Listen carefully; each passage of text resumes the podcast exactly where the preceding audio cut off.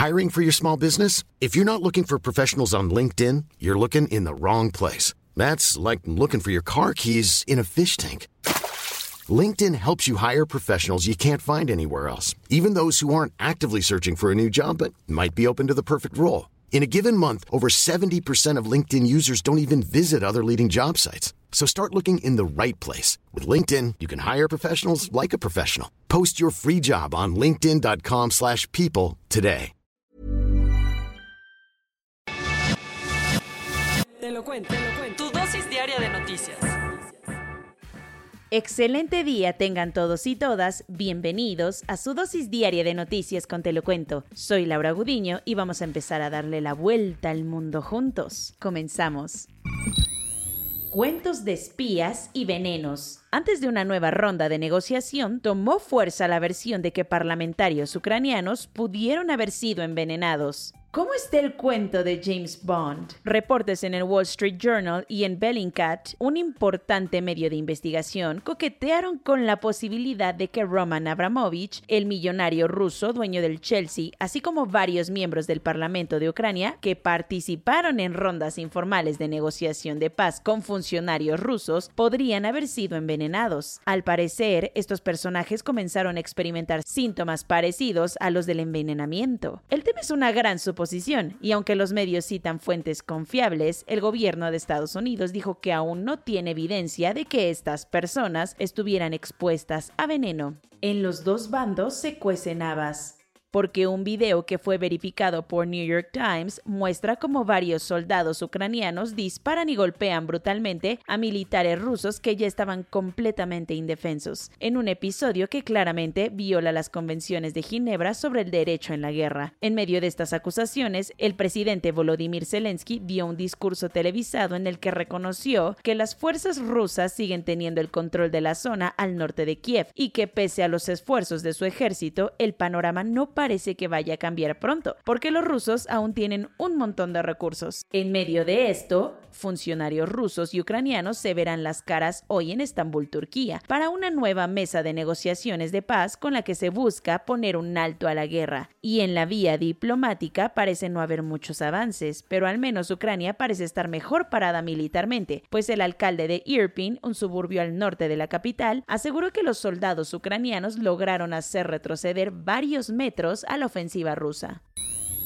Libertad para Alejandra. Por unanimidad, la Suprema Corte de Justicia ordenó la liberación inmediata de Alejandra Cuevas Morán y cancelar la orden de aprehensión contra Laura Morán. Alejandra Cuevas Morán pasó año y medio detenida en Santa Marta, Catitla, por un delito que nunca cometió. Según el fiscal general de la República, Alejandro Hertz ella y su madre, Laura Morán, fueron responsables de la muerte de su hermano, Federico Hertz. Sin embargo, la Suprema Corte de Justicia de la Nación tuvo un sesión histórica ayer y desechó los argumentos de Alejandro Hertzmanero, ordenando la liberación inmediata de Alejandra Cuevas Morán y la suspensión de la orden de aprehensión contra Laura Morán, de 95 años y quien fue pareja de Federico durante décadas. Los 11 ministros de la Corte votaron a favor del proyecto del ministro ponente, Alfredo Gutiérrez Ortiz Mena, quien señalaba que no había ningún elemento que probara que Laura y Alejandra fueron responsables, ni siquiera por omisión de la muerte de Federico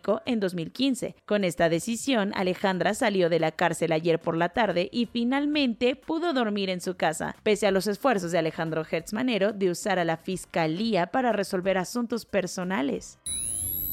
Lost en el Gabacho. La Suprema Corte de Honduras aceptó la extradición del expresidente Juan Orlando Hernández a Estados Unidos, donde es buscado por narcotráfico. A pocos días de dejar el cargo como presidente de Honduras, Juan Orlando Hernández fue detenido en su casa de Tegucigalpa en febrero, como parte de una solicitud de extradición por parte de Washington, quien lo acusa de coludirse con cárteles de la droga para mandar toneladas de cocaína a Estados Unidos. Desde entonces, los abogados del expresidente emprendieron una defensa a capa y espada que quemó su último cartucho ayer, cuando los 15 magistrados del más alto tribunal del país fallaron en contra de la apelación de Juan Orlando Hernández. El crew de abogados del expresidente argumentaba que su cliente no podía ser extraditado a Nueva York porque tiene inmunidad por ser parte del Parlamento Centroamericano, un argumento que no convenció a la Suprema Corte. Antes de que se conociera la sentencia, la esposa de Juan Orlando publicó una carta de su marido Donde dijo ser inocente y acusó a narcos que su gobierno extraditó a Estados Unidos de venderle mentiras al gobierno de Joe Biden. Ahora Juancho será enviado a Nueva York, donde comenzará su proceso final.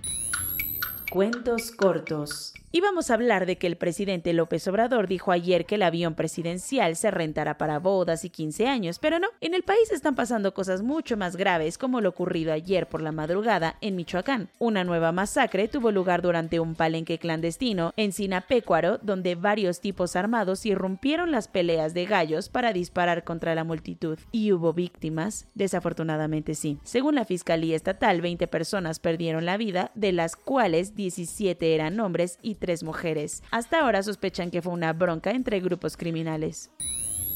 En México vivimos ciscados con la violencia, por eso la caída de algunos anuncios dentro del Aeropuerto Internacional de Cancún causó pánico entre los pasajeros. Todo sucedió ayer al mediodía cuando se empezó a reportar sobre una supuesta balacera en la Terminal 3 del aeropuerto, versión que al final se descartó. Las autoridades del aeropuerto dijeron que no hubo disparos ni explosiones en la terminal aérea, y horas más tarde del susto, la Guardia Nacional informó que un turista derribó accidentalmente tres letreros de 50 kilos cada uno, lo que causó el ruido parecido a disparos, lo que espantó a más de uno.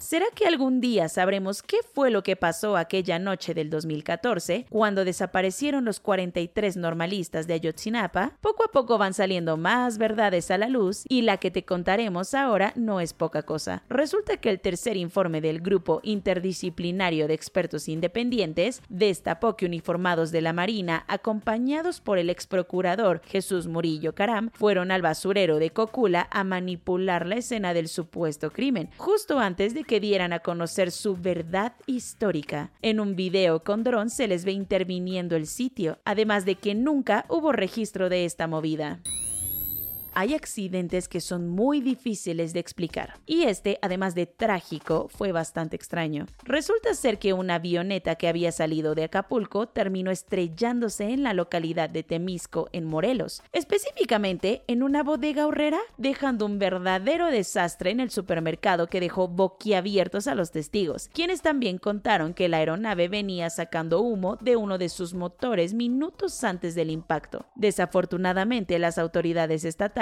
confirmaron la muerte de tres personas que venían a bordo, además de otras cuatro que están heridas. Puede que la frontera entre Colombia y Venezuela se esté convirtiendo en una bomba de tiempo guerrillera que podría dejar muchas víctimas en los siguientes meses. Y es que las disidencias de lo que alguna vez fueron las FARC y el Ejército de Liberación Nacional se han estado dando con todo en lo que va del 2022 en esta zona, específicamente en el estado venezolano de Apure, donde miles de personas han tenido que huir de sus hogares. Para colmo, Human Rights Watch alertó que hasta las fuerzas de seguridad venezolanas han hecho operaciones conjuntas con los del Ejército de Liberación Nacional. A Will Smith le dieron una sola noche para celebrar su estatuilla como mejor actor, eclipsada por el escándalo. Y es que la academia no está para nada contenta con el drama que se armó en plena gala de los Oscars, donde indignado se levantó a recitarle un zambombazo a Chris Rock en el rostro por mofarse de su esposa, Jada Pinkett. Ahora los organizadores condenaron abiertamente su actuar, además de informar que abrieron una investigación poniendo en la cuerda floja su y su membresía. Por la tarde, el actor le ofreció disculpas a Rock diciendo que se le pasó la mano, literalmente, porque le molestó mucho la broma.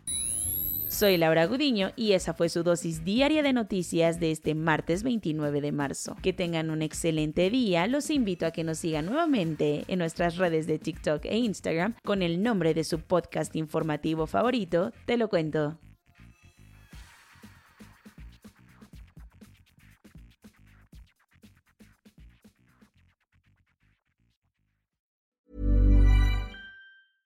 Hey, folks, I'm Mark Marin from the WTF Podcast, and this episode is brought to you by Kleenex Ultra Soft Tissues your ally to help tackle your allergy symptoms this season. I love the change of seasons, but nobody loves pollen and all those other things floating in the air that make you sneeze during this nice weather. Kleenex Ultra Soft Tissues are hypoallergenic and allergist approved. So fight back against watery eyes and runny noses without worrying about irritating your skin. For this allergy season, grab Kleenex and face allergies head on.